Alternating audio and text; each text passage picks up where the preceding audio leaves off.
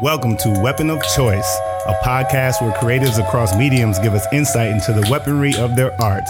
Each episode, you'll be hearing an interview with an artist who uses their art as a weapon of choice for social change and disruption, visibility and justice, cultural critique and resistance, among other things that ignite social consciousness and community action. These artists will tell us about their journeys toward the battles they are fighting, how they design, sharpen, and develop their artistic weaponry to strike a blow against injustice in the world. Let's do it. It's been a minute. It's been a minute. We promise that we're still here. We're still here. we're still making stuff for you. still making stuff. Uh, I'll just repeat what Andrew It's been a while. it's been a wild uh, fall into the new year. We've we've been making films. We've been starting other projects. Things down the pipe, as always for y'all. Um, and you know, even though you don't hear from us for a little bit, we are. We've got we've got episodes for you like this one today, and we've got episodes down the pipe. Uh, you know, our our list of people that we want to interview for this show um, is always expanding. Yeah, it's endless, and then we just have to, you know, we're we're getting close to be able to find a groove. We're in post production for one film, in the middle of pro- Right. production of another film, make starting up new podcasts. But this is our heart, weapon of choice, and we're gonna smooth it out, and we're gonna roll on through and get you some of the the best interviews that you'll be able to get your hands on because these artists were all. Uh, have sat down and talked to with some new episodes coming out, and that we plan to sit down with our uh, extraordinary as usual, and we're looking forward to bringing you more of that. So uh, this interview, actually, we had, you know, with a lot of our guests, sometimes we can just go back. You know, we know we want to talk to somebody. We know we, we want to interview them um, because of our schedules and artists. Sometimes it takes a little bit. Um, so we had actually been emailing this artist for quite a few months, um, and we just knew that we we had to talk to him, um, and we are so glad that we did. Um, I think you can just tell in listening to this episode that uh, it, it was just a really special conversation. Um, Mm-hmm. One of those things where I think even when we were, uh, you know, cleaning up the audio and and reviewing uh, the interview, I mean, I got sucked right back into it. And just like there would be moments where I was like, "Oh wait, I'm supposed to be listening for audio cues," uh, and I was just totally um, totally 100% into it. So we're so so excited to to share this with you all. So um, this episode we got to talk with uh, Nushin Hakim Javadi, uh, who is a sculpture and performance artist from Iran, currently teaching and residing in Minneapolis, Minnesota. Javadi's work is often focused on space and condition, creating objects that are used as symbols for attachment, memory. We talk about the collaborations with musicians and other artists, what it was like growing up uh, in Iran. We we cover everything, um, and you know, I'm I was just so thrilled because this was truly an example of uh, Nushin um, kind of going anywhere with us over the course of the interview, and that's what I think made it so special. Is Yeah, it, that's what we're all about. yeah, And when that happens, we're like, we just look at each other and like even before the, interview. yeah, I feel like uh, even before you listen to this, I want to just say thank you to Nushin because it was just such a such a blessing uh, and gift to get to to speak with her. yeah, Uh, you're gonna, you're gonna Google her work when you get done hearing this conversation, and and li- and literally just sit with sit with everything you see. Um, you just naturally will. I don't even have to command you to do that. you know, uh, It's so special. we're Yeah. excited for this to be out there and in the record books. And I know I'll be listening back for years to come. And that's why we do this because we're Mhm. blessed to be able to talk to artists like Nushin. Now, hey, if you if you dig this interview and the other stuff we've been doing, uh, you should check out our Patreon www.patreon.com forward slash weapon of choice podcast. That's patreon.com forward slash weapon of choice podcast. Um, look, we'll, we will always bring this stuff to you uh, by our our our our work and our sweat for free. But uh, you know, any little amount helps. Uh, we we are 100 percent into continuing to provide these uncensored, unscripted interviews to you, to our listeners, to to anyone and talking to artists and giving them an opportunity to speak at length about their work, their process, uh, their lives. That's right. Um, You know, we're not interested in, in cutting these down or making them fit a mold or or a a, a distribution platform. Yeah. Um, and so this Patreon is just our way of saying like, hey, if you like what we're doing, uh, please support us. Right. Please support us. Um, we're way better than the New York Times. Um, and uh, yeah, the Daily's a great show, but the New York Times overall, come on, come on, don't give don't give them your money. Give Weapon of Choice your money. it's a community thing. You know, you're you're a Weapon of Choice community member. The second you give a dollar or more per month to our Patreon, and we appreciate that. You go on there. There's people giving that's helped us. Uh, been, uh, giving us the ability to get where we need to get, be on the move, record, use whatever Mhm. equipment, um, get to whatever city to interview an artist. And uh, there's all different levels $1 a month or more, 5 10 15 You'll have a nice little title that goes along with the uh, amount you give, all having to do with. Uh, um, you know, being in these streets and being a community member and fighting, fighting together for our collective liberation. So, hit up our Patreon and hit up um, Apple iTunes and give us that five star rating re- and review because every review and every rating helps us get found. Uh, we need that organic reach because again, we're not the New York Times with a million dollars a day to spend on advertising. That's right. Um, and we're just better than the New York Times. there you go. But much respect to uh, the Daily. um, uh, and I, I think y'all know why I'm saying that as, as of late because of this presidential race. So you know, you're smart, you get it. And uh, you know, hit us up on Instagram at Weapon of Choice Podcast. Facebook is at Weapon of Choice Podcast, and if you use Twitter, it's at Weapon Choice Pod. We'd love to hear from you and love your support. Share whatever you can. Tell your people, and uh, yeah, get excited for this interview. We are so excited. All right, let's roll that tape. So I'm uh, Nushin Hakim Javadi. I'm um, from Iran. Uh, I'm an artist. I do sculpture, performance, and um, basically, like any other artist, I'm a thinker. Uh, I like to make political art, and I think um, art in general and life in general is political. Welcome to Weapon of Choice Podcast. Yeah, We're welcome. so glad we've Yeah. finally gotten together. I know. We've been talking, and we're here before the before the year's over. What is your weapon of choice, and what what are some of the battles you're fighting? Well, it depends on uh, which stage of my life you're asking me. Um, I grew up in Iran, which, like, um, my everyday life was a fight as a woman there.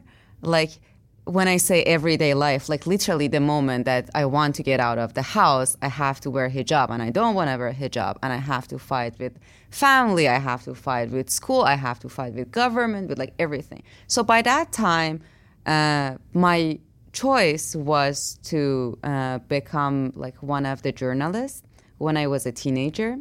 Um, and then things got a little bit crazy. School got a little bit like uh, strict about the student that they were active in journalism. And then uh, by that time, they were like so much of a like a revolutionary feeling in like a generation of like student in also uh, college. So everything got a little bit tricky. So I just like left that aside. I was like, okay, I first need to get into the college and then I can find out like what is my real voice instead of just kind of like bouncing around and like just trying to be opposite of whatever my government is, right?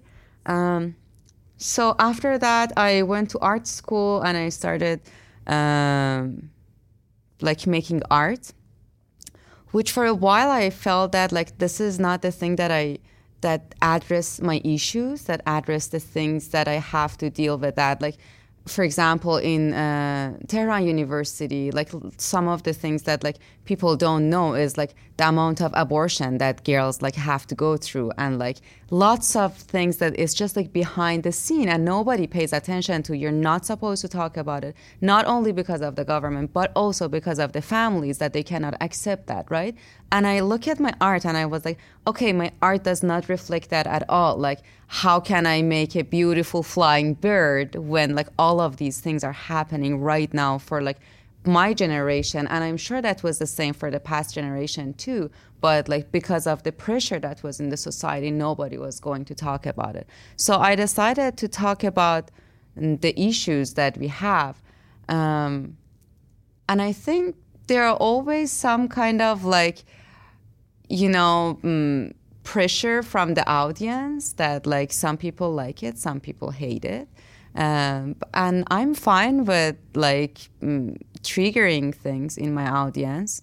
Uh, and I feel that's a good moment that they're to start asking questions.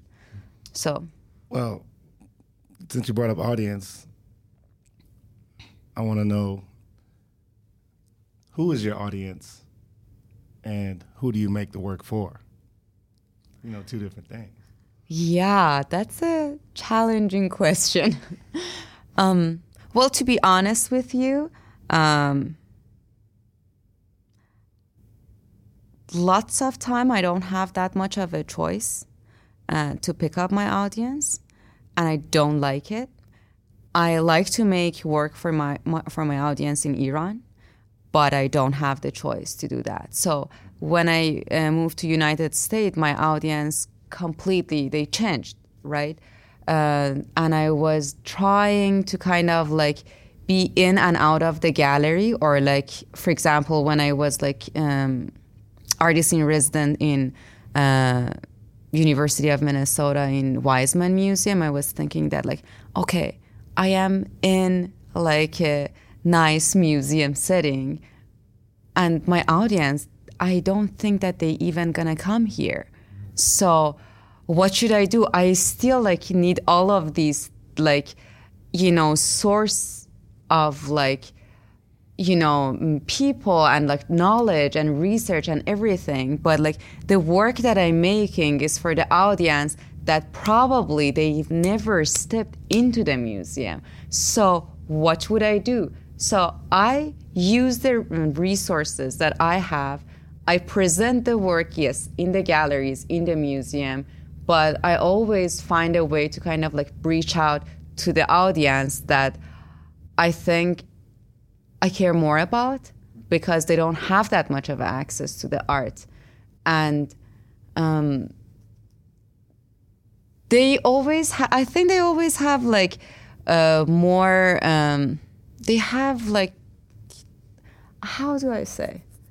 They have more unique response to my work and i like it. And it's not always pleasant. Mm-hmm. yeah it's challenging for me to see like how do they react to my work. Going back to what you were talking about of that kind of that transitionary period when you first started doing art and and looking at the uh, the issues around you, and you were like, "How?" I think you used the example like, "How can I make a beautiful bird when I, I think I need to make something?"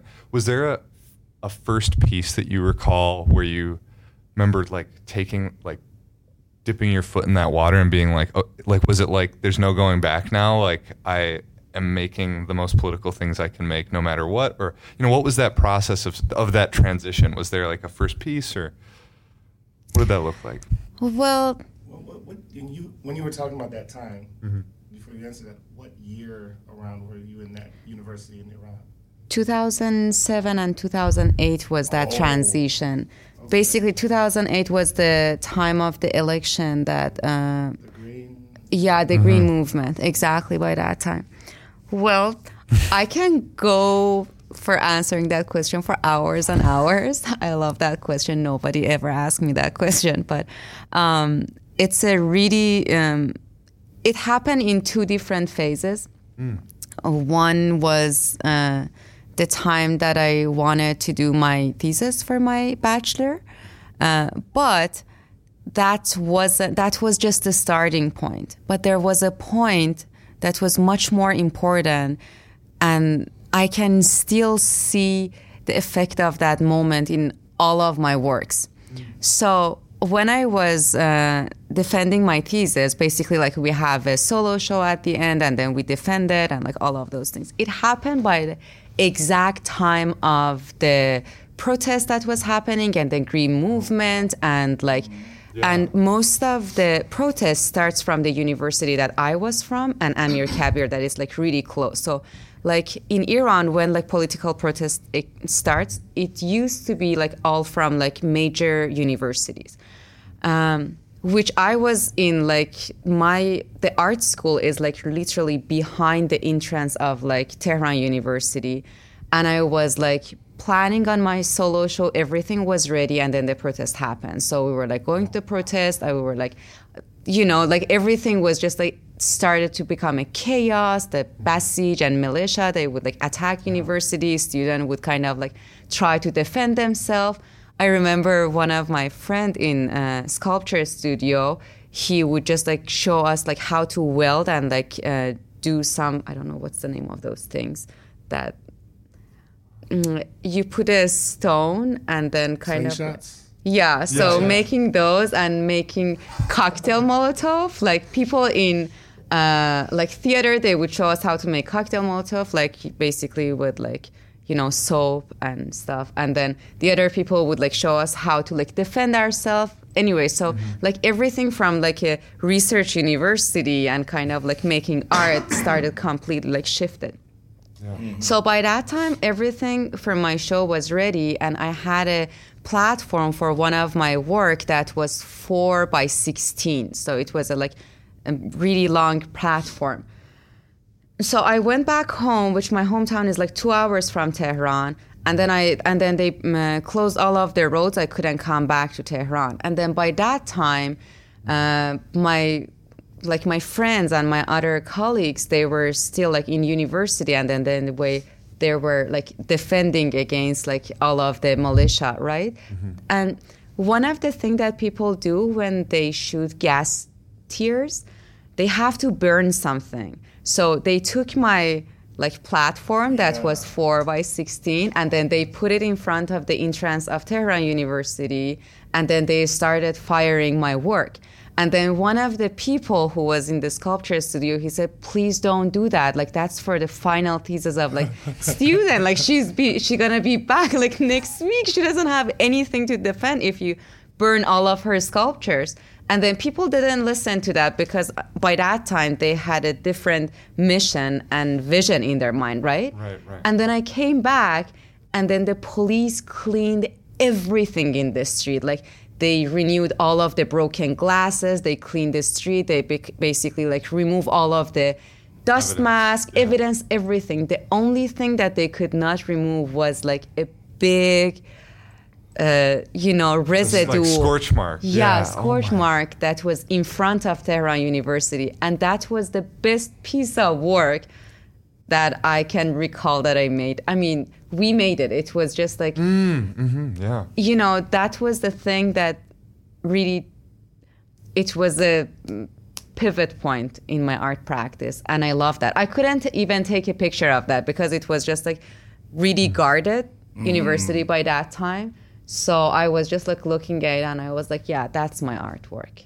But the picture, I mean, the picture that resonates without the actual picture um, is everlasting. And also based on the thing you said about it, which was, I'm quoting you now, you said, even in the most calculated tactics of erasure, the evidence of resistance thrives. Having to do Yeah. with that moment, you know. And that was amazing. And you feel most proud of that. Yeah, thing that I you do. and it's funny because Ananya talked about you can't necessarily point to a moment in a dance performance because it's once it's over, it's over. Um, certain things can be taped, but what have you. But it's just those things. There's this scientific psychological thing about not having the actual photograph that makes it a more powerful memory.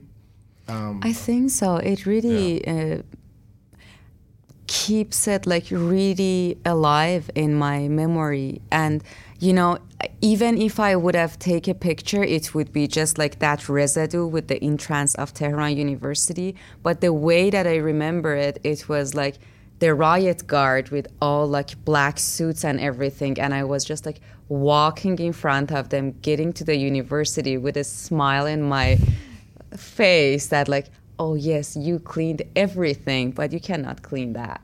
And that's the place that the like basically the entrance of Tehran University is the place that they have the prayer every Friday and that's the most political prayers every week that happens fr- like that it's basically led by the government. So people who are like supporting the government and supporting the supreme leader they all had to go through that gate again and they like there wasn't any chance to basically ignore that and that was Yeah. that was a good feeling Does it also feel like that's your that deri- that that derived from your piece, something you created, but at the same time, it has nothing to do with you? I think I didn't create it. I should say that like the whole situation Mm-hmm. all together, you know, those students that they were yeah. in university and they were trying to kind of like defend themselves. Mm-hmm. You know, my work was just happened to be there and happened to help like the whole situation. So I think as like lots of time the artwork is not made by one person. Right, It's just like each of us we are playing a little bit of a role. Like like the same thing that you are doing, you know. There isn't Is there? Okay, so I have a question for you as a woman. As a woman, right? Mm-hmm.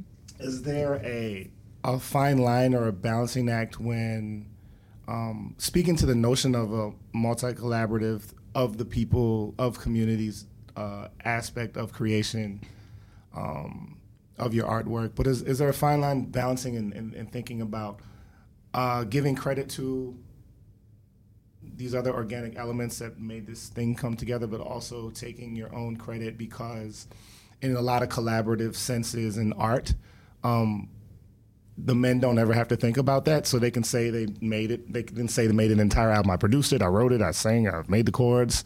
And if it's a woman who makes the whole thing, like they don't get the same credit. So do you have, do you ever think about like how much to claim in any collaborative uh, aspect, how much to claim that yes, I did this and I worked this hard on this. You know, do you ever think about that or talk about that? Well, um, okay, I think that's a really Western. sense. Yeah, it Yeah. completely makes sense. But it's so Western Uh-huh. for me that. okay, so let's step backward. Mm-hmm. So there are lots of different ways of looking at our existence, right? Mm-hmm. So. Uh, there is something that I really like about like the mm, like older philosophy in Iran, like how to look at the life is like like the same way that Rumi says that like you're a drop in the whole ocean, you are the whole, and then the whole is you, right? So like it's always a back and forth between like how do you see yourself? Like when I'm a drop in the ocean, I see myself as an ocean, but I also can see myself as a drop, right? But that kind of like there isn't any specific boundary between that drop and that ocean. Sometimes that drop might come out and then goes back to the ocean. I don't feel that boundary that like oh this is this is the boundary that I have to make and that's me. No, there isn't such a thing. I completely see that like how much female um, in like all different um, part of the society they have to fight for their rights they have to kind of like stand for themselves and say this is the work that we make this is the change that we make. Um, i really appreciate that and i think this is a really important thing to do uh, for next generations. But for myself for my art i don't have that boundary and i don't uh, think that it's necessary. Do in that in that moment too, where uh, uh, with with the burning of, of the piece before um, the, your thesis defense, because a, a couple of your pieces that that I'm, I'm we're familiar with with like the hundred lullabies and the the the uh, radio project. Uh, was that at the Weisman? yes Yeah. it was in the wise Um, you know, th- to me, so much of your work is so about like the community interaction, people coming together and not doing that very like gallery thing of like standing at and looking, right? And like taking a step back, looking again, taking a step forward. I mean, it's so interactive and it's so um, there's like community is just all through it. Um, in that same moment where it's almost like the community thrust itself into your work, and with with the like the burning of this thing, was that also a moment like art your art before that was more was it more individual? And then suddenly it was like oh my gosh we like everything has to be this sort of like raw community integration and like realism? Or did was it always sort of communal in that way it no it never my artwork wasn't communal Hmm. uh, before that. And i think you should be lucky that those things happens. And to be honest with you lots of the communal project that you do as an artist it's not always successful. So you sometimes have like really really bad feedbacks from the community. Yeah. Uh, and it just takes time and i think that like you just should be like super lucky that the community like have that trust to you and you are part of them not an outsider and i've learned my lesson in hard way but but um, well, it sounds like there's a story there Well, what do you find? What do you find poetic about bridging marginalized communities in your work? There's No. poetry there. It feels like. Mm, you know it's it's so interesting because i think that like uh, well i always start my work with like some prompts and some poetry like um, growing up like for any celebration like for example you have like like for example imagine that like you're in a christmas like we don't have christmas we have like yalda night that's the solstice but like everybody in the family start reading poetry. And it's not like it's just like a common thing. Like by the new year you have to have like the new year with like your own poetry right? So it's mm. just like something that's the everyday life of like mm. you're gonna read poetry right? Mm. So all of my prompts come from like some poetries. And then and it can be like really simple like um simple thing like looking at the horizon and wait for somebody to step in right? Mm-hmm. And then it's just kind of like start from like a really simple thing. And i think um i don't know how to answer your uh, question because i don't know how does it happen that sometimes the community trusts you but i think that you just have to wait for the right moment. You just have to be there. You just have to understand it. You have to start like conversation. And you also have to understand that like when i say you i mean like you as an artist i myself have to understand that like we're having a conversation and it doesn't mean that something has to come out of it. If something comes out naturally it's there. If it doesn't it just doesn't and you have to just like mm, let it go. It's based on the needs of a community. Like if i want to make a work about like iran right now when i'm not there i cannot do that because like i'm not there. I don't know what is the need. Like i knew that eight years ago. I knew exactly like how can i like make it work? I love to make it work. Like that's my dream work that i like to make with like some mm, like some guys that they ride bike in like in a really crazy way in street. But like right now i cannot make that work because it might not address the needs of the community so i think just everything should be completely natural and you mm-hmm. have to be the creative mind to kind of like push things into different direction and see how like the whole thing gonna work mm-hmm. Yeah. What, i didn't answer your question i feel Yes. Some of that abstract is poetic, and also the not having the answer, not thinking we have the answer while we're giving an answer of sorts is the answer. you know, like, I don't know. Best answer in the world. I also think that like sometimes in my sculptures, uh, like more in the installation, I can see the poetic approach much more, like that ephemerality of like lots of the work that I make. Like um, one of the work that I think was really poetic was and some of the shoes that I collected and like the stones that I collected from the protest, and I grow root killer crystal around it. So when you look at it, it's such a beautiful blue crystal that like people kind of like relate that to healing. Mm-hmm. Like when you look at the crystal, mm-hmm. but then like the whole tense meaning that it's behind that is like oh that crystal is the crystal that grew out of the root killer like basically like uh, the sulfite crystal the copper sulfide and that was the thing that was the feeling that i had like when i left iran when like when the protest happened and then after that you could see that like yeah all of those people went through that much of a hardship and then everything died there. Yeah. Yeah, I, there there are some pieces where I was like, "What? I don't, I don't, I don't know what to, I don't know what to think." Like I know I'm being I'm being moved, um, and then you take the aesthetics out of it. I'm still being moved, and yet I don't still need time with this. Like I need time with this, and I know that a lot of people take in gallery art, sculpture, and if they don't get it and it doesn't click for them right away, they're like, eh, "Not for me." And I'm like, "Wait." to not know what I, exactly what I'm looking at, but still feel moved. It's like that to me is a is a call to really take your time with a piece of art or, or work. and and I know for me, mirror works kind of like really stood out for me um, because there were a couple images of faces, maybe two or three, maybe two. And but then there's this installation.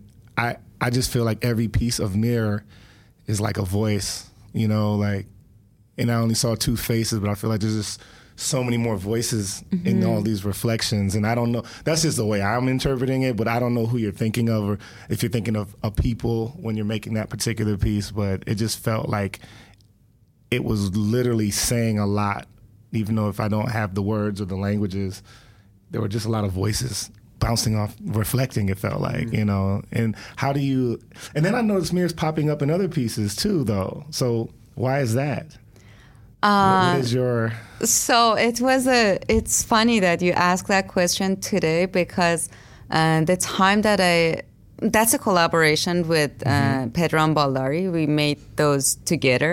I mean, we collaborate a lot with each other, uh, but that was the week of the election. I was supposed to make something completely different for the show, and then the election happened, and we were like, this is not the time to show this work. So we stayed in the studio for like two weeks completely and then made those works. and then the first work that we made was the American flag with like Yeah. Iranian style mirror mosaic Yeah.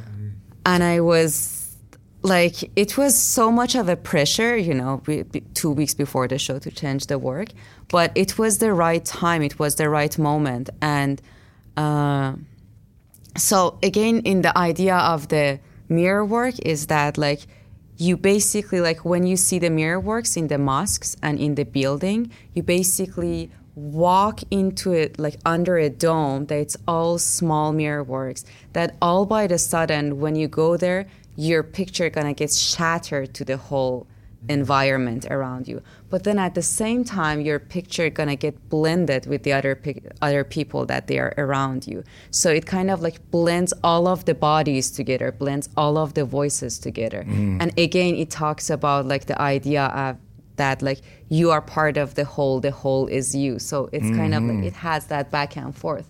And the reason that we made the american flag it was like specifically because of that election that happened. And it was so interesting to kind of like see all of the audience from like different race. I mean as a middle eastern when i invite like when i have it opening it's like there are different uh, there is more diversity in the audience i should say and compared to lots of other shows that i go. And then it's yeah it's a funny thing in minnesota that i always i'm like oh like this opening there are like only like somalians and i don't see any of like my white people coming here and i'm like why? Or like you know that's there's always like that distinction even in the like art galleries.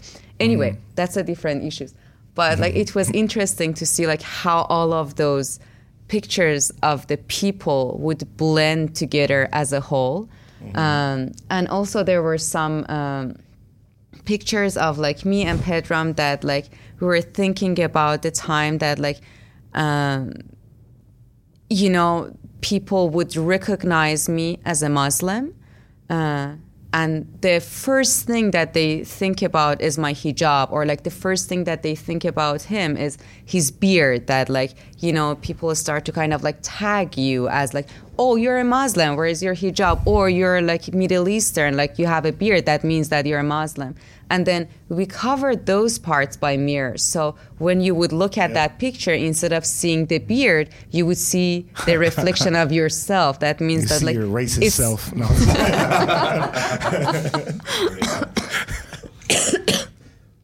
so that was uh, that was the kind of like funny moment that happened in that work that I uh, liked it. But it was yeah, it started from that. Uh, but the idea of the mirror work is just like such a peaceful, beautiful kind of like looking at like um, the reflection of yourself in the community, not in the community, with the people that they're around you, and understanding that you are not the center, like you're part of the whole thing that's happening. Because one of the things that I see in a Western culture is that everything is just like so individual based, like like it's just a, such a big cultural difference that I uh, can feel. But mm, that was basically a try to kind of like get out of that kind of like be the individual is the center of their own universe.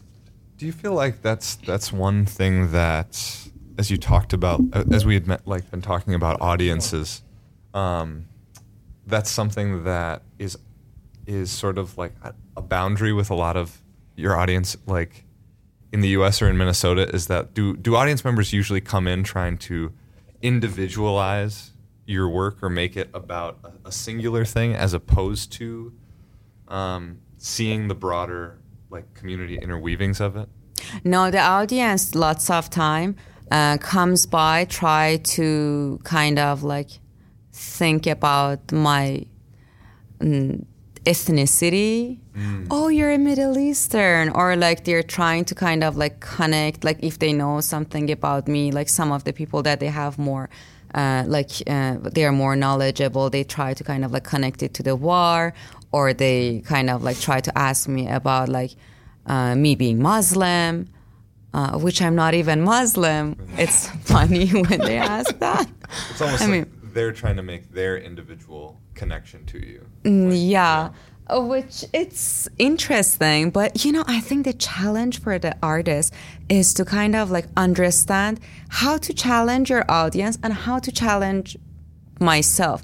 But the thing that I have most challenge with is that like when they try to kind of like put you in those like uh, grid point grid understanding that they have about like middle east iran like uh, supreme leader. And like i'm like but i'm an individual like you know you cannot put me in those categories. But at the same time it's i like to make some work that they can also be interested in because if it was like eight years ago i could make some work that it was interesting for my audience in iran but right now my challenge is that how can i make a work that it's from me mm-hmm. but it kind of like goes back and forth between the audience that I have here and the conversation that I want to make. So I want to make it interesting for them. Mm-hmm. Doesn't matter how much it takes. Like I even like uh, we in the last one of the last performances that Pedram and I did, uh, we brought a donkey to the sculpture garden to kind of like you know, when they ask us to kind of like give an educational tour, we're like, okay, we're not going to show our work in the walker. We're gonna try to get connected to the audience that they are in like sculpture garden versus like there. So it's it's a completely different topic. I even think. even though it's a challenge, you welcome to make it interesting for uh, more audiences. Um, you welcome that challenge, and it is challenging, and there are some more challenging moments depending on the piece, perhaps. But um, while it can be intellectually challenging, is it ever emotionally challenging? Uh, for audience or for me? For when you're thinking about creating, uh, or is it is it scary to say you know your root cause and who you're making it for, your people, and then you're like, but I want to make it interesting. You're saying that it is challenging, and so initially, yeah, creatively, intellectually, sure, but like, if there are you just resting because you know you like ideas to come organically as well. Um, do you ever struggle like emotionally with how do I get to the next how do I get to the next step of this thing I'm trying to create? Oh God, I not emotionally, but mentally, physically, like, oh God, I get stressed out a lot, and I think I struggle a lot with like all of these issues for each work because um, I don't want the work to be interesting in a like pleasant way. Mm-hmm. I want to make question. I want to like sometimes it's more emotional, like the lullaby project, right? But sometimes I feel like, especially right now, I'm trying to kind of like add some sense of humor sometimes, but at the same time, I want it to be like interesting but challenging for audience, and that puts me in such a vulnerable position that sometimes I'm like right before the performance or before the show, I'm like what the heck did I did?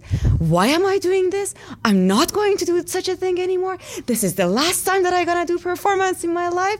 Like, oh my god, I cannot even sleep the night before.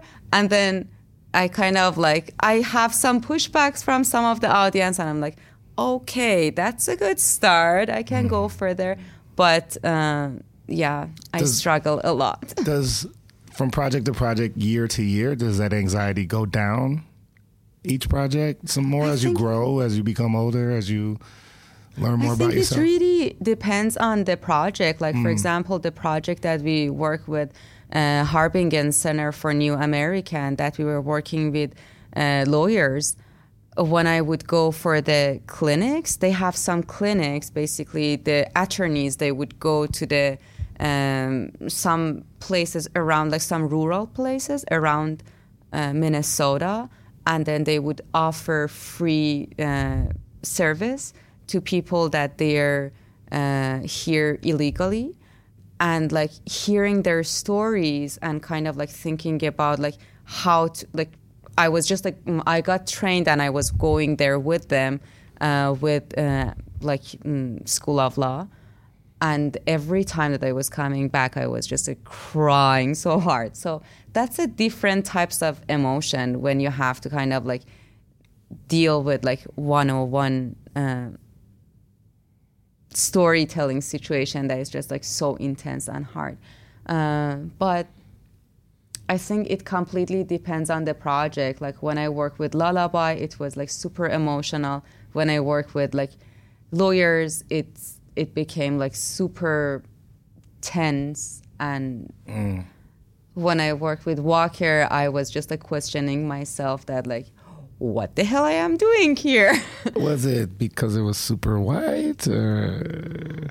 well that was a funny performance which i'm so proud of that performance honestly i feel that like uh, there is a I don't know if it's correct or not, but just as an outsider, I feel there is a hierarchy that I feel between people that they go to Walker and they kind of like feel that like this is such a cultural thing that we do, and then they take their kids there.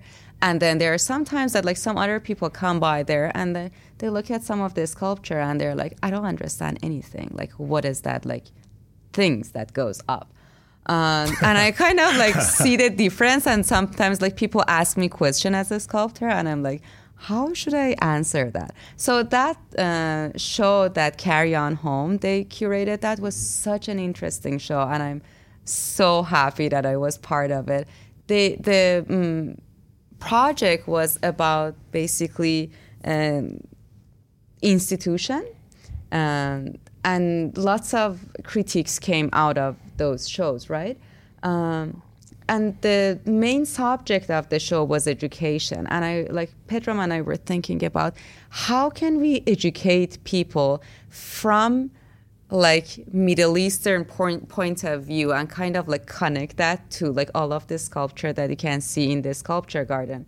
So we have a character.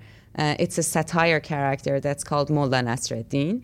That he would always that he was a wise man, but he would always uh, ride his donkey backward. And then he had some like morids and like pa- basically like people were like uh, going to his courses and stuff but like he was always trying to teach like really complicated uh, things through like making fun of the whole you know the whole infrastructure the whole system right? So we picked up uh, um, some stories of Mullah Nasreddin that was related to those artworks, and then uh, kind of like critiques of like the money that goes behind it, critiques of like how much people can understand it or not, lots of different things. But like all of them, they were funny things. But then the fact that like people, so we were saying that like we don't, ha- as an artist, we don't have any voice. Oops. You good? Yeah. But, but you're basically carrying, we are carrying Mullah Nasreddin, this donkey is carrying Mullah Nasreddin's wisdom.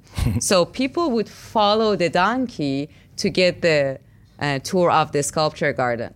And then three old white women, they get so offended at the beginning that they have to follow the donkey that I was just like, I didn't know how to answer that. That was the moment that I was like, what the hell I'm doing here? I have a donkey yeah. in sculpture garden and people are like so pissed. But then like like the more that we did it, like at the end there were like around like 80 people like following the donkey and then they were all like laughing and it was so good. It was a really successful project and I was happy that like Walker accept accept such a critique about like their work and the way that like um, yeah, it was interesting to see how they handled it. I loved it. Mhm. What year was that one? This summer. It was just this summer. So that's because I just heard her say it's uh, it's. I think you said it's great that Walker accepts that kind of critique. I'm like, it must be post 2017 because of uh, some of the shit they were up to. Yeah. we've been referencing like Mm-hmm. a few of your pieces, um, but and we've gotten some of the the backstory and just like what it is for people that maybe weren't able to experience it or.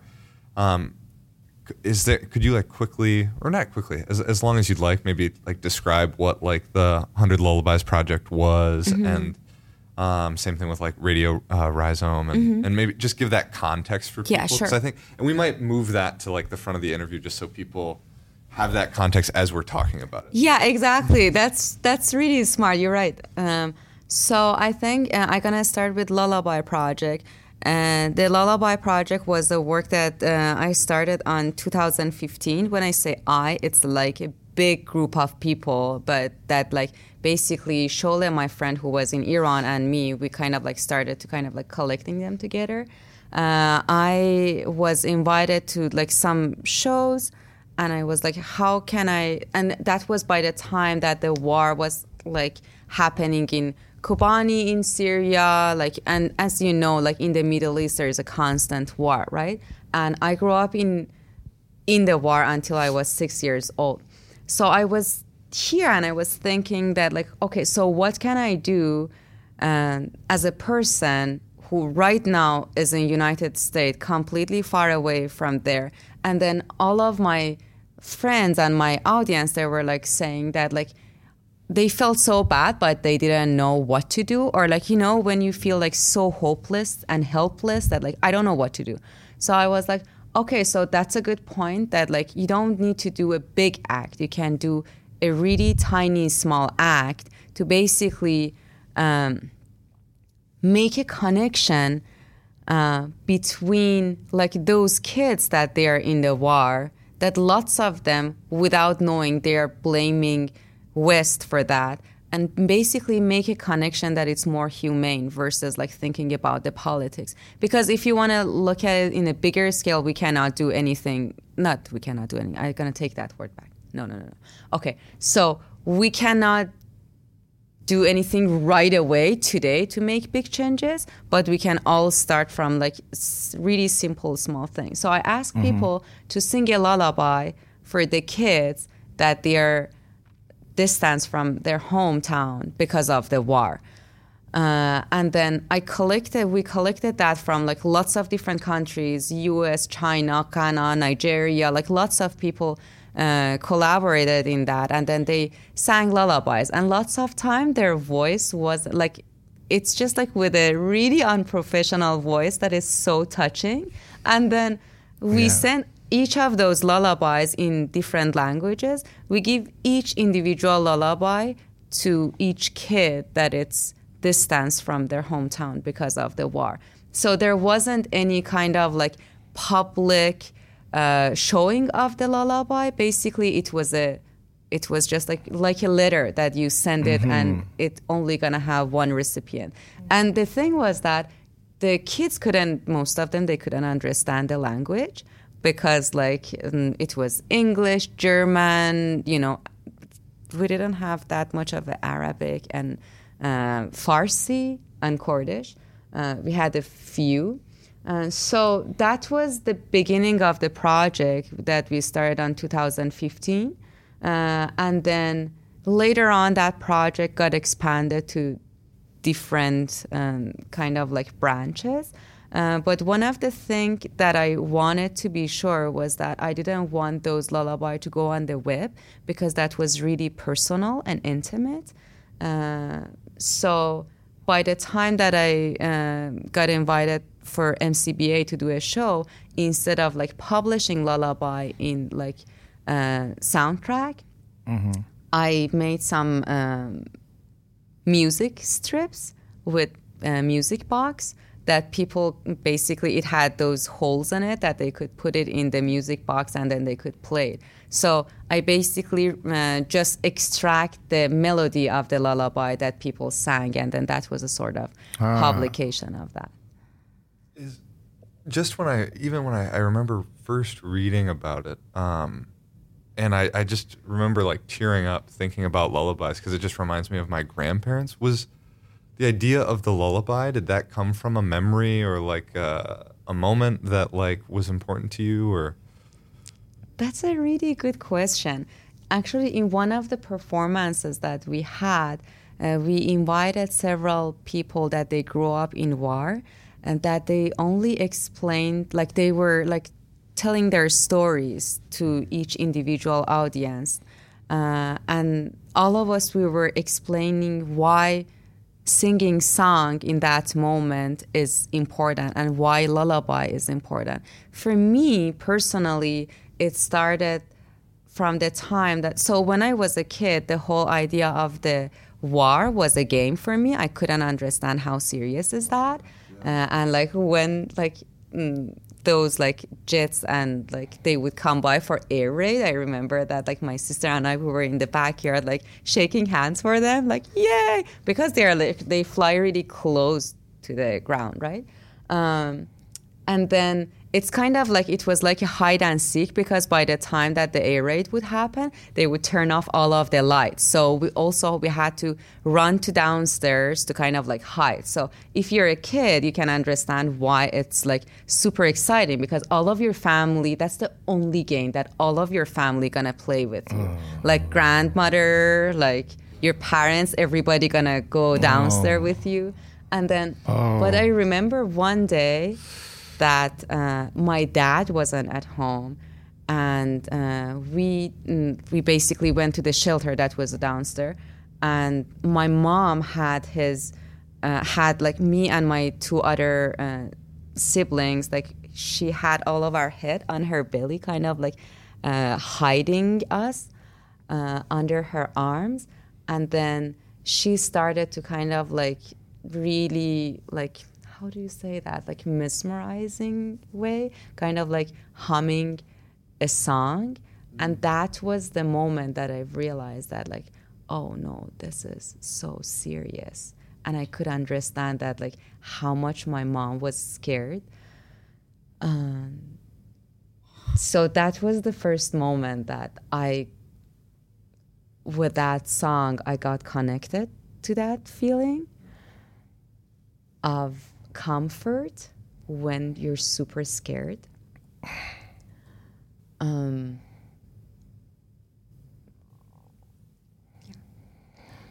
but it has different. Um, it ha- like for people, it has different.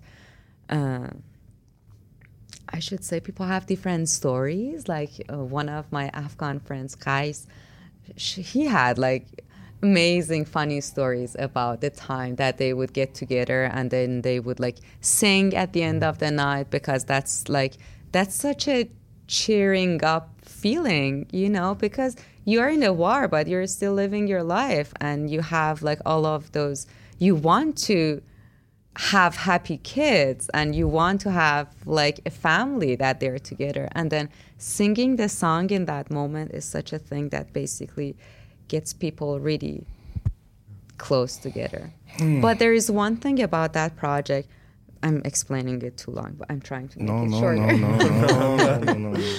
uh, when I was growing up, that we were in war with, like Iran was in war in, with Iraq, and then the whole time the TV was uh, brainwashing us about like the Western and like United States and all of those things, right? And I remember growing up, and I was just like, like you would go to the to school and like you would like you had to say this to America, this to this, this to this to that. Like that's just like every day we had to say that. And my uncle was coming back from United States. By that time, I wasn't even going to school, but my sister was so afraid of him because like, he was coming from United States, and we like I always thought that like yeah they're really like bad people that they are killing us or they are giving weapon to Iraq to kill us, so they don't like us. Anyway, so my sister, when my uncle came, my sister hide away because like that was how much she was scared of my uncle. But then it was so easy for him, for him to kind of like buy me. Like he just gave me a piece of chocolate, and I forgot everything about politics. But yeah, I know it's not. I'm not proud of that story.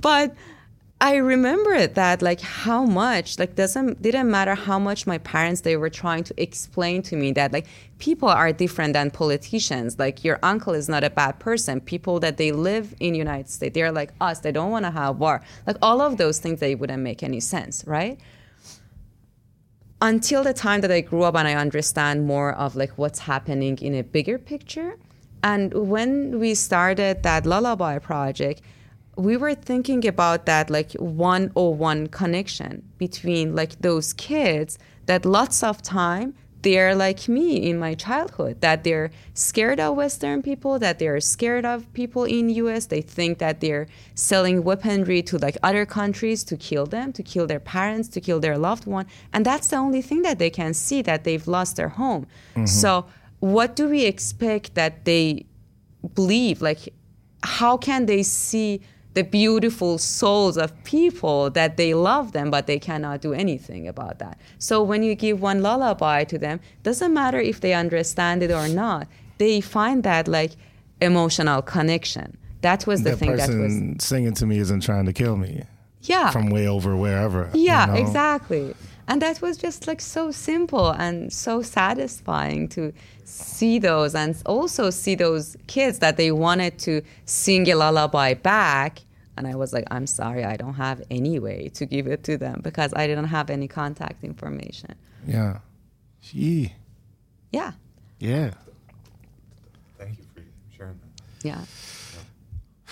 So the other project that was with Weisman, I tried to be like really quick in that one.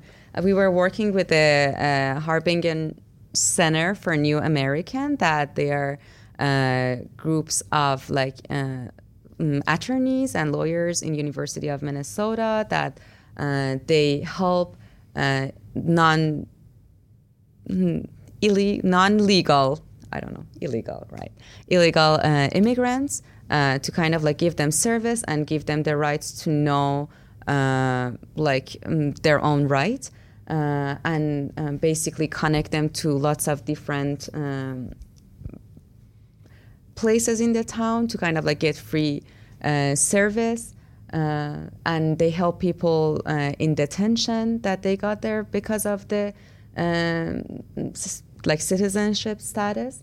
Uh, and we started uh, collaborating with them on a project to kind of like see what we can um, what we can bring up from like their research it was really hard to have access to any type of information because basically if we wanted to use those information it wouldn't be uh, safe for those people that they that those information belong to them. So instead of like using the res- the resources that they had what we did was that we work with them to have uh, to set up a pirate radio system uh, that you know like when you're when you're illegal and then the ice raid happens you don't want to use your facebook because they can like track you. You don't want to like text anybody because you're going to put other people in danger. You don't want to use any sort of like um, communication because it's going to put you your family and your fl- friend in danger right? So it becomes like so super hard to have access to the right information. And then the rumor going to get bigger and then some people just like run away from that city because they don't Yeah. have access to the right information. So the right information over there is a power right? Uh, so what we did was that we set up a pirate radio system that like with the radio system nobody can basically trace it back to like are you like it's just the only thing that you need is a radio small radio that it's not traceable. So we kind of like cut up all of the high tech um, access to the information uh, and then mm, some of the people from the community uh, basically okay i should explain uh, something else before that. We uh, created three different types of alarm that one is the red alarm like the during the war that like when the raid is happening the situation is red you shouldn't open the door you should go to the shelter. Like when the ice is knocking the door you shouldn't open the door because the moment that you open it everything is over. So the other situation is like the other alarm is a yellow alarm and then that you should be cautious like probably you shouldn't take your kid to this school probably you shouldn't go to the work we don't know what's happening but like we're gonna update you soon. And then the other alarm is white alarm that like when the rumors happen that the ice is there but they are not you're gonna say like no the situation is white you can go you can you can feel safe. So we basically created these three alarms that people could uh, like listen to that like on daily basis.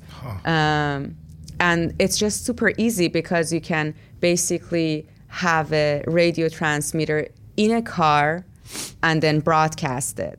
So basically when you broadcast it they cannot catch you either. Well that project didn't finish because of the financial situation but that was the whole kind of like idea. And then the rest of it was just like basically the normal radio that would play music that is for that community that they don't get enough of the like what they like. Uh, so we started that in st james with um, julio uh, and basically the whole idea was just like a pirate radio that is re- really easily accessible and it would give people right information. So and they also like julio would uh, do some like right to know workshop that like they would also like broadcast that on the radio that like for example when the ice happens you shouldn't like the ice raid happened you shouldn't open the door you can like show this card you don't need to answer them like all of those things that um, they needed to know. Uh, and also it's kind of like tricky with getting funding to kind of like use it against ice. Yeah. So that was an interesting challenge for us. Wow. is uh i feel like that's like a whole a whole nother uh topic is is like funding for these projects that that are inherently subversive is that something you'd want to talk about or like reflect on in terms of like you said that unfortunately that project wasn't able to finish because of funding Well, um, I think so. The project had two different branches. One was basically turning the whole uh, architecture of the Weisman Museum to an antenna, to the radio antenna, uh, to basically get your work out of inside of the museum and basically turn the whole architecture into the antenna that basically um, that was a kind of like symbolic act, and then the other part was uh, with Saint James. Um, I don't have that much of a knowledge about funding right now. The person like I was so lucky that I was working with Boris, who was, uh, who is right now the curator of Weisman that he provided the funding, and also uh, with the um, law school in University of Minnesota. But when I was trying to kind of like pursue to get funding, I would realize that like, oh, these fundings that like basically it comes from tax, it cannot go to the direction to be used against ICE, you know? So if you want to use the tax money for kind of like giving information to people, uh, it's just like it doesn't work because basically you are working against. ICE wants an uninformed public, right? Yeah.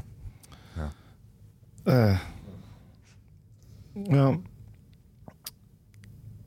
how how exciting or scary? so how exciting uh, or scary is it when an idea appears? When something new pops into your mind or just doesn't leave in terms of a direction you might want to go with a sculpture or a performance? I can say that it depends again. Like with the idea of the pirate radio, it was scary because my husband and I were both on visa. And when I was applying for a new visa, I was just like looking at it and I was like, I'm not going to put that into my visa, you know? Yeah, that's real. That's Yeah. Um, but uh,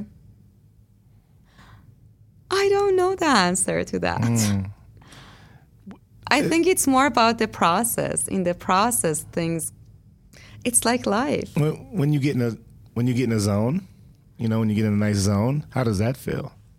Oh, that's really amazing when like that click happens and then you can see how excited people are that like from seeing a work or from using a work or like the part that I really like is the part that when people ask me some questions that it's mind blowing.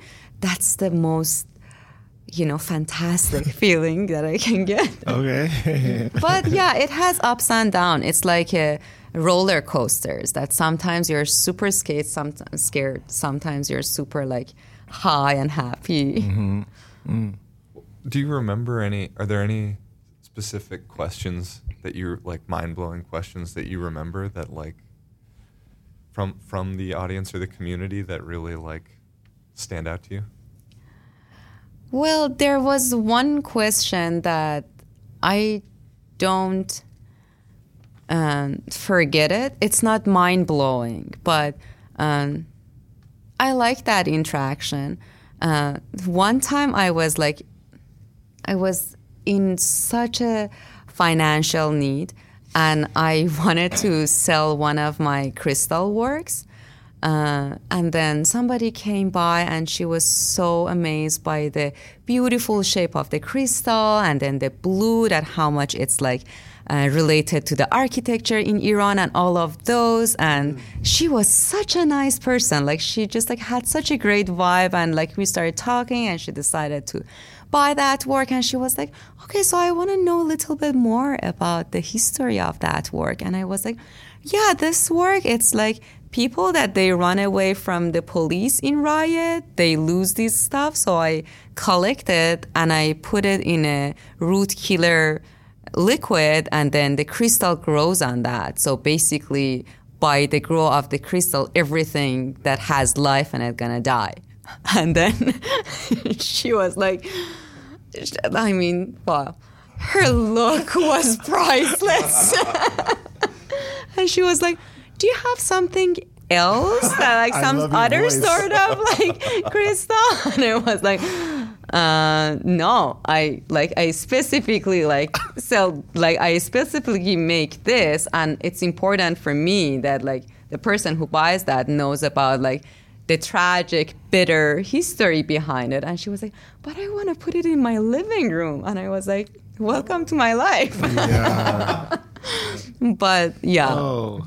Oh, oh, Um, so I didn't sell it to her because she wasn't happy. But it was a hard decision, honestly. Yeah. but it's sometimes interesting to see people's eyes and then see, oh my God, they don't like the history behind it. Okay, I just want to go back to mirrors for a second. Do you do you ever look in the mirror and have a conversation with yourself? Or do you ever have a How do conversation you with know that? And do you ever have conversations with other people, family members when you look in the mirror? Start with yourself. So, well, I talk a lot with myself and with other people when I'm walking. Uh, like, it sounds really stupid, but I do that a lot. Uh, but when I'm in the mirror, I talk with myself. I don't talk with somebody else. Um, I'm really harsh critique of myself um, when I look at the mirror, and I think um, that's the only part in my life that I'm more silly when I look at the mirror. I'm like, I can be just like super silly with myself, and I can give myself harsh critique. But no, when I um, talk with other people, I don't like. I just talk loud with other people when walking, but not in the mirror. So you do that too. No, I, I'm asking you. This, is, this, ain't, this ain't about. Do Do you feel more confident when you're looking in the mirror? Compared to Like, or just you you know, when you have those conversations with yourself, does that also have to do with like in the when you're having those conversations? Do you feel more confident, or let's say, um, more in your skin? Uh, no, I always, I always just like ask myself, why am I doing that? What am I doing here? Like, I've just asked those questions for myself like so many times that sometimes I'm telling myself that like, come on, Noosh, Yeah. you can come up with a better question for today. You like to be silly with yourself too. Yeah. and yeah, but um, it's not a. It's not a um, comfortable situation being in front of mirror. I don't like it. Was there? But by the way, that question only can come from somebody who does that himself. Is that what you think? you think? yeah. How can it occur to your mind if you haven't done that? Um. Well, I think about voices. Maybe not like out loud or verbalized, but I think about, uh, you know, since I write and I think about characters, even if I'm not writing a scene where the character's in the mirror, I always picture any character I'm creating in the mirror and whose whose voices do they hear in the mirror. So uh, my I brain is just weird, you know. so like, like if I have a character looking in the mirror, I'm I might be like, what is it? What what, what is he? Is this character's hearing the voice of his father while he looks in the mirror because there's some kind of disconnect and um conflict in the relationship with his father. So that's the voice he's hearing. And it's just my weird way. Of, but then I, I was getting out of my you know fictional character brain, wondering if that exists in real life. And you're in front of me, and I'm like, hey. and I'm like the mirrors and stuff. So I went for it. Um, I probably have conversations with myself in the mirror, maybe not like out loud, but um, definitely, yeah, yeah, I do. I'm sure I do. Um, I think it's it's like you're alone, you know, and um, we go out into the world, and we, in many circumstances, have to be humble, confident enough, but humble. Um, and uh, but I think in the mirror, alone, home, I think that's a moment. If you want, you can be cocky, like yeah, I'm the shit. You know what I'm saying? Like, and that there's an opportunity for that at least. And sometimes it might not be uncomfortable, but I mean, it might not be comfortable, but um, yeah, it's just it's just cool like that. You're alone. But you're with that image. You know, Yeah. so you're not alone. so there, there can be a conversation, you mm-hmm. know. I don't know. Thought was cool. And lots of time, I think, when I'm like by the mirror, like I remember there was a year that like the conversation was so much about like my work was about the feminism. My work wasn't about the feminism, but like the conversation that was happening around it was just like so much around the idea of feminism. And I am a feminist, but there is a big difference between the white feminism and how do I call myself feminist. And then by the time that like those white feminists they want to like oh yeah. like like you know they want to inject their type of feminism into my work into my culture or like all of those things it would just like make me so um anxious made me so angry and then i never can come up with the right you know spicy answer by that moment. And then i remember that i would go back to the mirror and i would say and i would just like give all of those answers back but like i would just like keep talking about it like for weeks after weeks. And then i realized that like wow there is something really like deep in me that i cannot just get out of like those conversations so yeah that's like sometimes the mirror helps me to It kind of like understand that like what is really deep in me There might be a few answers to this question. So, like, whatever comes to mind, maybe first, or if there's like a series. But, um, how did I write this? Uh, Was there ever a time where you wanted to just walk away from making art?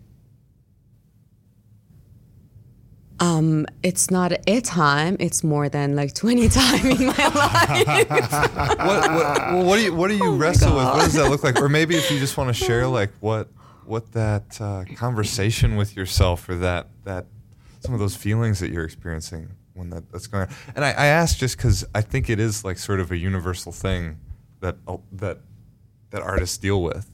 Um, so like, what is that? What kind of like what is that journey like for you? That journey the first thing i should say is that i always envy those people that they never question that. I'm like how can they just like never question that? Good for you. I mean, I'm not successful or anything, but you know.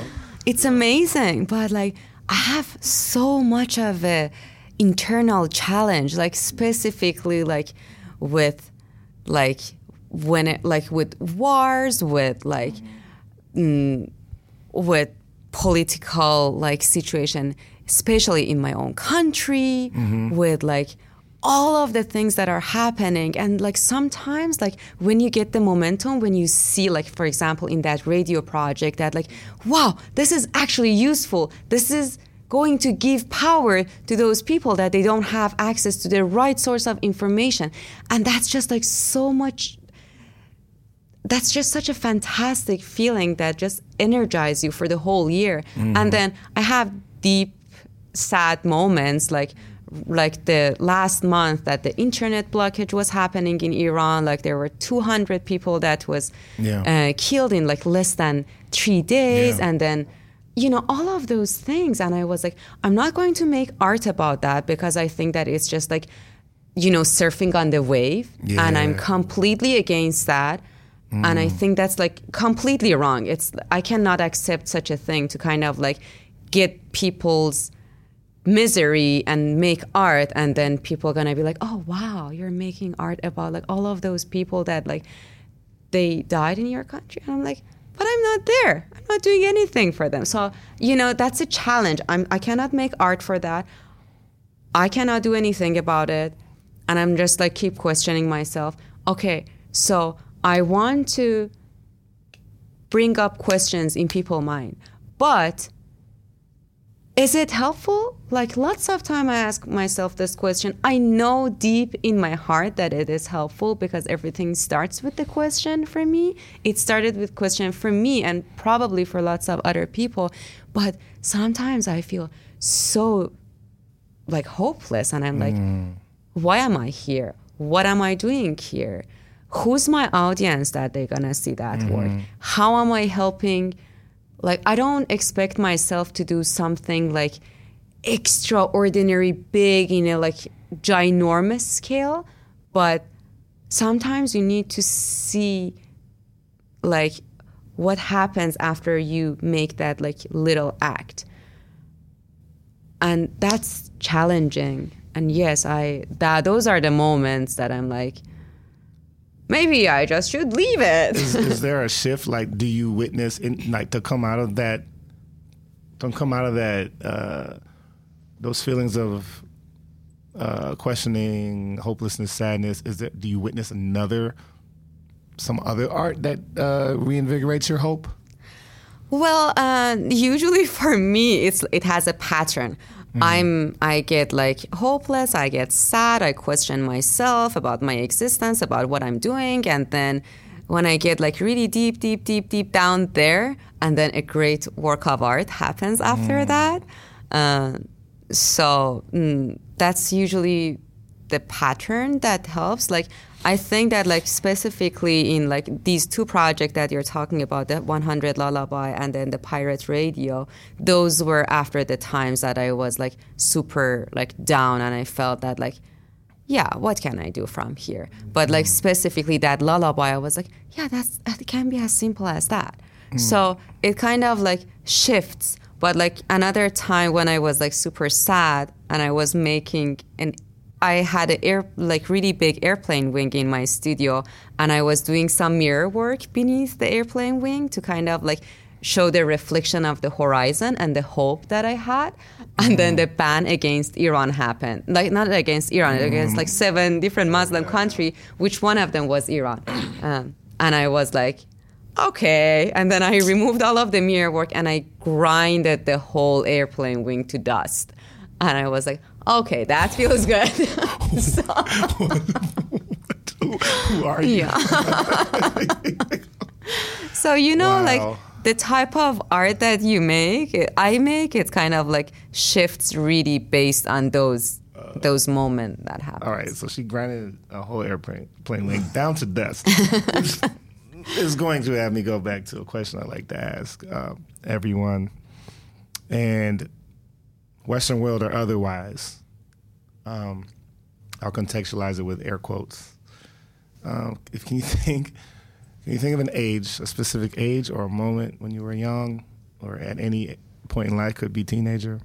Can you think back to a moment or time, age, where when you realize you're not normal? Uh,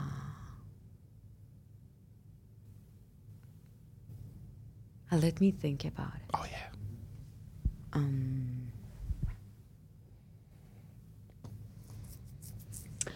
Um, well, I think I should talk about the time that I was teenager then. Um, I think I was really normal because lots of people that I was hanging out with them, they were all troublemaker and I was troublemaker too. So like Okay, so probably if I was growing up right now, I would become like really, I would feel that I'm not normal. But like we were generation that we grew up in war and then we had so much of a problem with the government growing up and we were young angry teenagers that we wanted like whatever that like would come from the government you wanted to just like push back against it. So i think i grew up in such a like such a tension intense um, time. And like i remember i was like cutting keeping my hair short the whole year long just for that moment that i can just like wear a hoodie and like run to the street without hijab and pretend that i'm a boy so it was like but like when you see that like lots of teenage girls that's their like goal then you're not anormal. You're just like part of that normal um, troublemaker generation. Did you did your when you were out doing your little troublemaking? Did you like come home late at night? Did you have brothers and sisters or parents that did they like worry about what time you got home or anything like that? oh God, so Did, did you come home? I got so I yeah I got home every time, but you know when you uh, live in those situations, you learn to acquire some skills that um, to how to run away from the situation that it's not perfect.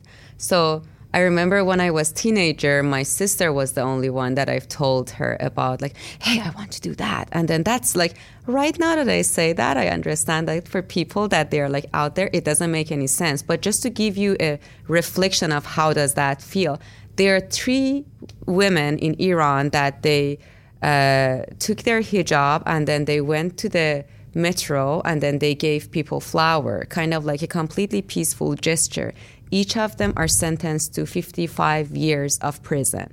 This is for like last month. So just like that's the consequence. That's the that's the re- you know like you see that's not a like easy thing to do.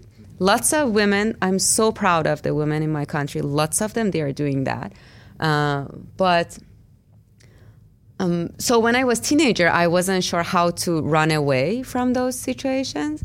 But then when I got like when I was young, uh, so we have so many of those polices that they are they call it moral police. So they are just like in the street to arrest you because you don't have the proper hijab. And then in Tehran, the traffic is like super heavy, right? So the moment that they would come by to get me, I would like ask the bike, like those people that they were like mm, on the motorbike, and then they would go the other direction. So the p- moral police is coming like toward me, and then the other side of the street, the mm, traffic is going the other way. And then those motorcycles, like they're al- always guys, right? And then I would just like scream, "Can you help me? Can I like?" And then ride. they would like just all the time, all the time they would just like jump on and then they would just like go in between land and I was like, yay. Oh. So I learned it after like two times that I got arrested by moral police. And it's not a no no that's not a it. teenager. Uh, I was no, I was 20 by the adult, time that uh, I got arrested. But uh, it's not a. Mm, it's not that. Uh, it's a everyday life that like female get arrested uh, by moral police. Mm. So it's Mm. it's a badge of honor, I think. Yeah, wow. Did you like learn how to also be like a good runner? Like on your feet? well, I think you can see that from my asthma that I cannot be a good runner. Oh shit. I was Always had really that. bad. Why do you think I would Jumping ask? on the motorbike. yeah. yeah, uh, hello. I'm not even gonna attempt to run. Hey, yeah. you must have some athleticism though. You had to jump on real quick. Yeah, a little bit, but not a good Did you celebrate every time that you went in the opposite direction of those police? Oh my Like, God, that's just such a great feeling. and especially like looking at those, like we call it khaharan mohajjabe, like those female that they're like part of the police and then they, you could see like how aggressive they were with other girls. And then when they would see that you're, you're touching a guy that you're not supposed to touch because you're jumping mm-hmm. on the bike and then that's against the moral morality that they up the have charges, and they were like so close to get me and I gonna be in the van and then they're like like I could see that like how angry they were and I was like yeah oh, wow, wow, it's wow. it's a really pleasant moment. I mean were you one of those uh, kids that like you always in the series or in the movies you wanted the the bad guy to beat the police like I was always growing up I was against the police when I Yeah. whenever movie that I would watch I was like go go go hide like but I never like shouted for like police that like yes you can do it No, never that. Never anywhere. What are you tired of hearing?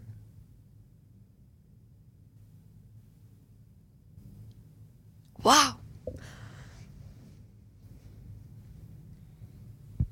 I'm tired of hearing the comments of white feminist people And uh, next, not about here about No, my country of course, Yeah. of course. What do you love hearing today?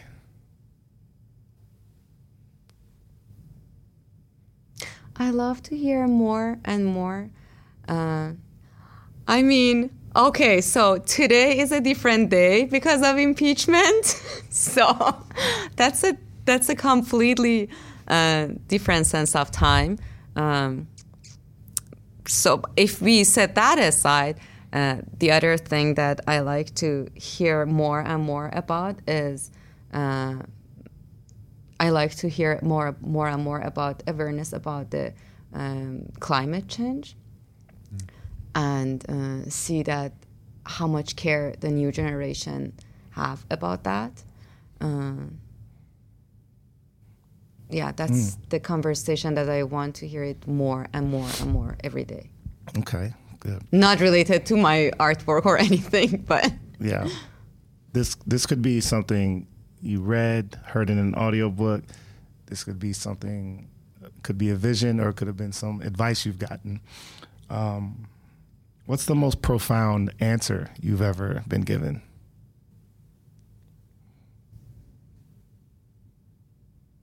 wow, that is really vague. Uh,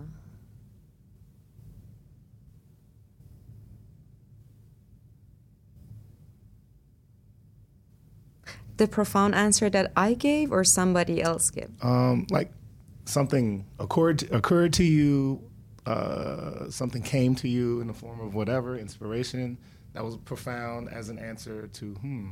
You know, the mystery. Like we're always like you deal with the existential stuff, like why do we exist? Mm-hmm. The mysterious nature of life. It could have been advice from a mentor. It could have been something you witnessed in a film. But like an answer, something just like that was like, whoa, I'll never forget this. Well, um, I always think about that. Um, so I need to tell a little bit of a story to explain that. Uh, my dad, when I was uh, when I was a kid, uh, by the time of like um, by the time of the war, lots of the school they got destroyed in lots of small villages. And my dad uh, is an architect, and he would go to those villages for free, and he would make uh, like school for them. Um, we we were not a like in, we were not in a best financial situation at all, but still with like uh, with that situation, my dad would still like do that job for several years, and then one day uh, he decided that he's not going to do that. And i've asked him why because my dad really really believes in education and he believes in like when you can like trigger a question in somebody they can find their own way you're to let them to find their own way but it's important to trigger that question for them and then one day that I've asked him, he said that like I will let you know later when you grow up. So when I was a teenager, my dad and I would go to hiking every week uh, to the mountain, and then he started telling me the story. And there was one point in what he said that really made sense for me. He was like, "It's like life is like like that thing that I was doing, and life is like a math.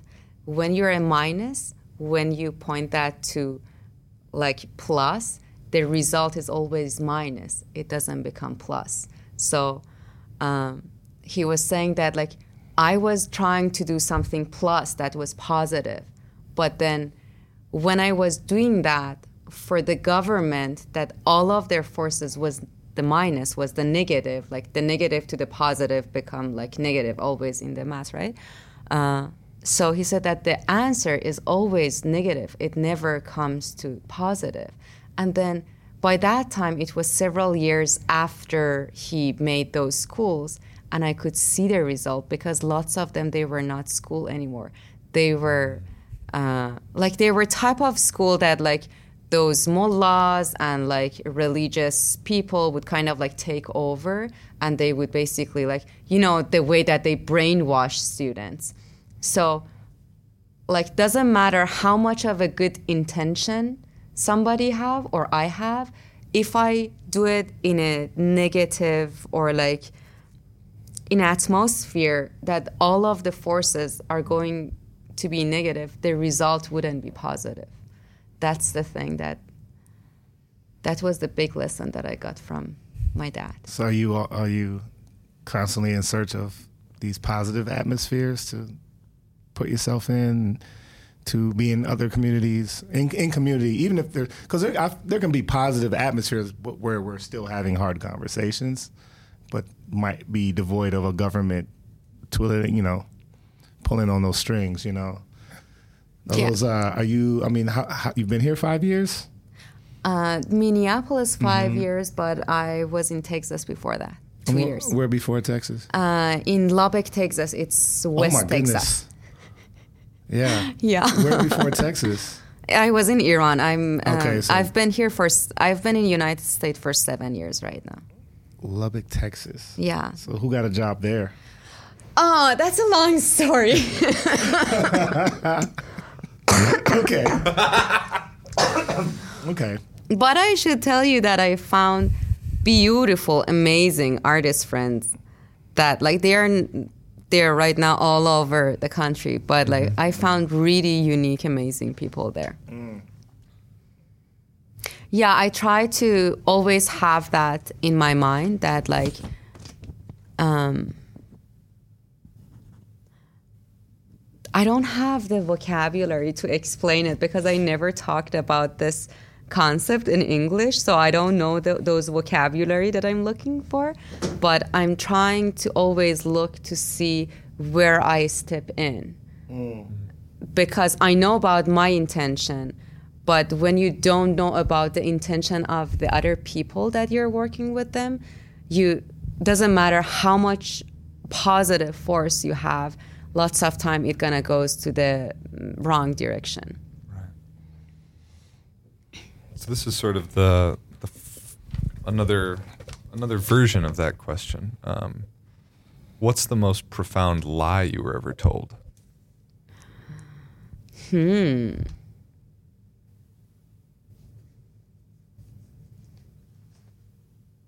Well, I'm lucky for a lie that somebody else said, not me. And I don't know that person. In my whole life, I'm so thankful of that guy. But I think this is a good point to like really show my respect to a policeman who one time lied and then he saved my life. I was uh, running away from protest and I had the footage of uh, when people like singing the Yar Dabestani, which is the song that people like sing in the university. So they would kind of like coming out from the university. That was like the beginning of the protest. And anyway, I ran away. I went and I got a taxi, and then the police stopped us, and then they grabbed me. They took me out of the car, and then. Uh, so there were like two different types of police. One of them was just like the city police, and then the other part was the militia mm, police. Like they are like I don't know how to explain that. They are like with like normal clothes, but they are police and they have gun, and they are not undercover police. That's a different type. Uh, so they dragged me out, and then my like clothes was like ripped open, and then they got my cell phone, and I was just shaking. I was like, oh my God, I'm gonna get arrested. And then by that time, lots of people that they got arrested, like, you know, in Iran, you'd never know if like you get arrested, your family gonna hear about you or not. You're lucky. If you're lucky, your family gonna hear about you. You can get a lawyer and all of those things. But we have so many people that like their family never heard back from them. So I had the footage in my cell phone, and my cell phone didn't have any lock or anything. And then the guy got my cell phone, threw it at the other guy who was the city police. And then, even now that I say that, it's just super stressful for me. Um, and then he said that look at, like, look to see what she got. So I had all of the footage of like the police attacking students, like the riot guards that they kicked, that they got into the university, like everything and then he looked at them and he just like threw it back at me. And he said some swears like for example that fucking blah blah blah blah doesn't have anything. We just wasted our time. And then he kicked me with his leg to just like show that he really hates me. And like he kicked me really hard actually. That didn't feel good. But i was i was so thankful that like i was like wow i cannot believe that like and i could feel that like how much pressure is on that guy when he was saying that lie. Did he make some kind of eye contact right before he made the lie? he Did didn't it make any eye contact Like- with me. He was just like looking at that guy and he was swearing at me like not not nice swears, like Right. really awful He was swears. trying to like. Sell it. Yeah, Yeah. just like trying to sell it. And when he was like swearing those to me, it's like he was looking at me, and I was just like, I was still on the ground because like he, like the other guy, like he threw me to the ground, and then when he kicked me, I like literally with my backpack and everything, I like. I don't know how to explain it. There were some like little part that was for water, so I just like basically got into that part like with my backpack. So they didn't even search my backpack either, which I didn't have anything with my backpack, but it was just like the moment that he was looking at me and he kicked me, like he- I just could see anger in his eyes. Like he was such a great liar. Like I, I mean, I knew that he was mm. doing something completely different, but uh, wow. Just think about if you're in his shoes, how stressful it can be to do such a thing. So yeah, that's the best lie I've ever heard. God, it's. I'm not we'll never get that answer. Anything close to it. Oh, um, do you? Sorry. When do you feel you're at your very best? Not even as an artist, just as you. I think when I'm in nature, um, I recently find out that like um, I'm like really close to myself when I'm completely free out in the nature. Um, and yeah, there's something about the nature here that is just like um, so amazing and so nourishing. Um, You go for a lot of walks. yeah, I have a dog, so I go for lots of walk. Yeah. But I don't know the answer to that question from like um, artistic point of view. Uh, but I know that like when I'm under lots of pressure, um, I'm sorry, I'm the most creative when I'm like under lots of pressure from like different oh. angle. Yeah, oh. that's not healthy. Was that was that was, were you that way in school too, in terms of education and No. testing, or it's just the art?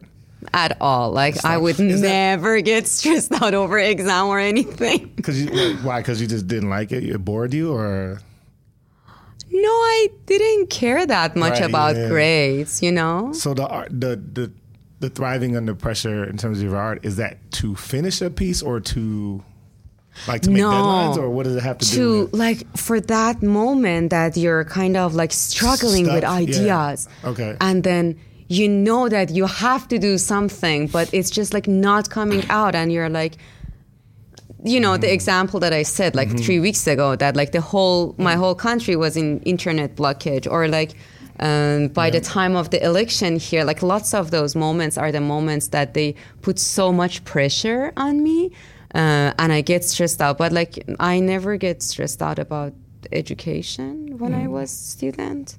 When is making the art like really fun? You know when like when you pass that moment of conceptualizing the idea and everything and then when it comes to the moment that you see that it's happening, you're working hard, you're sweating, you're like working day and night and you're working with people and it's just like you see it's like a, um, I don't know the other word to use for that. I don't think that the art that art is like a baby, but like imagine that you're making a non-human baby and you're like growing that and you see that it's it's getting its life. That's the moment that like it's worth all of those sweats and it's so productive and it's so enjoyable. Um, if you could speak directly to uh, our listeners, what would you what do you want them to know after after listening to this whole episode, this whole conversation? But it also could be. I want them to know that your favorite potato chips on sale at the co-op. You know, just anything. What do I want them to know? Um, I want them to know that the freedom that lots of them they probably have, so many other people they have fight for that, and they cannot get it for granted. Um, lots of time, I think that like each of us, when you go really, really deep down, you see that you forget the feeling, you forget that you're free. It's like the freedom is like the oxygen that we lots of mm. time we forget about it, but um, we have to fight for that freedom to keep it for the next generations. Mm. Mm. It was so much of a like TED talky. I didn't want to end it like that, but I just no, want to kind of like bring the awareness that like we are free and then we should appreciate that and we should think about all of those people that they tried so hard for us that we are right now free. mhm Oh, yeah. Close it out. Is there is there any art? Uh, could be paintings, could be TV, could be books. Is there any art that you're currently taking in that's really recharging you and giving you a lot of energy? Well, there's an artist that I love his work. Uh, oh God, Cattelan. He's an he's an Italian artist. Uh, he does lots of installations, and he has a work that I love. That work, and lots of time I look at it. Uh, it might sound really creepy, but there is a kid who sits down with a really formal like dressing like coats and stuff uh, and praying. And you can only see that from the behind in like a really long hallway. So you go closer and closer and closer and everything is so beautiful. And like it's like when you pray and then you can see an innocent kid that it's sitting there. And then when you look at the face of the kid when you get to the end of it who do you think you will see? Ooh, I don't want to. I don't want to. it's hitler. Yeah. that work is just blow my mind. God that artist is amazing. Like he's crazy. And, and i love that work mm-hmm. Um, mm-hmm. Mm. Do you have any like guilty pleasure TV shows, candy? Oh, I have so much of a guilty pleasure. One of the guilty pleasure that I, it's actually in Minneapolis that I love it. It's um, called Wienery. It's a, um, they have really good polished sausages and uh, like really, really On Cedar, on cedar. Yeah, next to Oh, Mount, yeah, yeah, yeah, to Mount Yeah, yeah, yeah. exactly. Oh, yeah. That is the place that when I work so hard, I go there, and uh, I, when I go there, I don't like to uh, choose from like their healthy options. I go with the sausage and Polish sausage specifically, and like. Uh, lots of fried hash browns and like that's the number one that I love it I've so actually much. never been in there. Wow. oh my god, you I'm should in, really go Mount there. And I'm in the Cedar. I never go. Oh, You should really try it. I will do that. Will and do then so many of the t- yeah TV shows for sure. Yeah. Um, so Well, what's one you think is really good, and then what's one you watch that you know is a terrible show, but you watch it anyway? well, I think that there is so much of it. Uh, like okay, so if I'm in like with some of the grad student in University of Minnesota, I probably never want to like even mention that like. Oh, I love Harry Potter, or like I love Game of Thrones because like, and I'm like, yeah, I know I should like watch really like sophisticated movies too, but like that's just like you know that's what I love. um, but uh, when I watch uh, series, I just um, you know I just like use it for like I love fantasy series, uh, and right now I'm watching The Good Place. I'm watching what is that thing between the uh, there are two different angels. One is the good angel. One is the Good Omens. good omens. Yeah. It was show. so Yeah, uh, I think it's on Amazon. Yeah, but I think the um, the only one that like sometimes I felt that like, oh my god, I cannot say that right now because like everybody's talking about like, oh, in my class nobody is going to talk about like blah blah blah blah blah blah. I'm like, oh my god, I love Harry Potter though. Yeah. Do you have any? I don't know. Are you are you on social media? Do you Where can people find you? Other than yeah? You can say the Uh, website too. yeah, I have a website that I barely even updated, which I love to be better at that. I'm not good at it, but uh, I'm on Instagram and my uh, handle is so weird. It's Noushba. Uh, but yeah, the and my Facebook doesn't work, so people send me invitation and they get pissed. So I'm like uh, my grandma generation. I'm like, yeah, not good with Eh, What is the website though? Just if people want to find it. Uh, website is uh, nushinhakimart.com and Instagram is noushba, N O U S H B A, I think.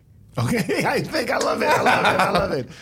Well, Nushin, thank you so much. It has been just a joy to uh, be in conversation with you. Thank you so much for joining us. That is such a different interview compared to other ones that I've had. And I'm so thankful for um, the really open-ended questions that you had and you made me think i right now want to think about the best lies that i have said oh, Wow. Part two. Yeah, thank you so much. yeah, thank you. thanks very much